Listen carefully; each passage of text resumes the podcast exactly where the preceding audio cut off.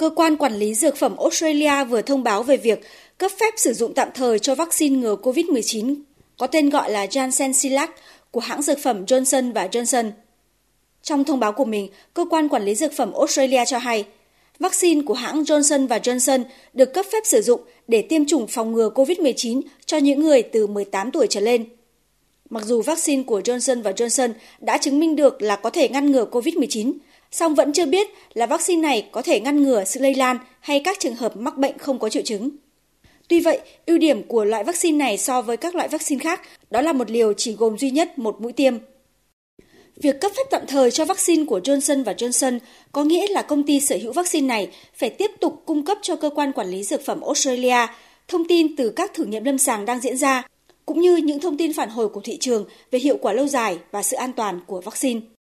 Vaccine ngừa COVID-19 của hãng dược phẩm Johnson và Johnson là vaccine chứa vector virus. Vaccine này chứa một phiên bản nhỏ vô hại của một loại vaccine khác được gọi là vector để cung cấp thông tin đến cơ thể. Vaccine này sẽ dạy các tế bào cách tạo ra bản sao của các protein gai của virus SARS-CoV-2 gây ra bệnh COVID-19. Vì thế, sau khi tiêm vaccine này, nếu bị nhiễm virus SARS-CoV-2, cơ thể sẽ nhận ra và biết cách chống lại virus.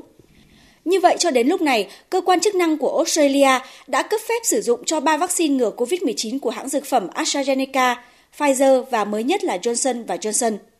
Trong khi đó, vaccine của hãng dược phẩm Moderna vừa được cấp quyết định tạm thời để bắt đầu quy trình xem xét tiến tới việc cấp phép sử dụng tại Australia cho vaccine này. Mặc dù vaccine của Johnson và Johnson vừa được cấp phép sử dụng tại Australia, song hiện vaccine này chưa nằm trong chương trình tiêm chủng ngừa COVID-19 của Australia.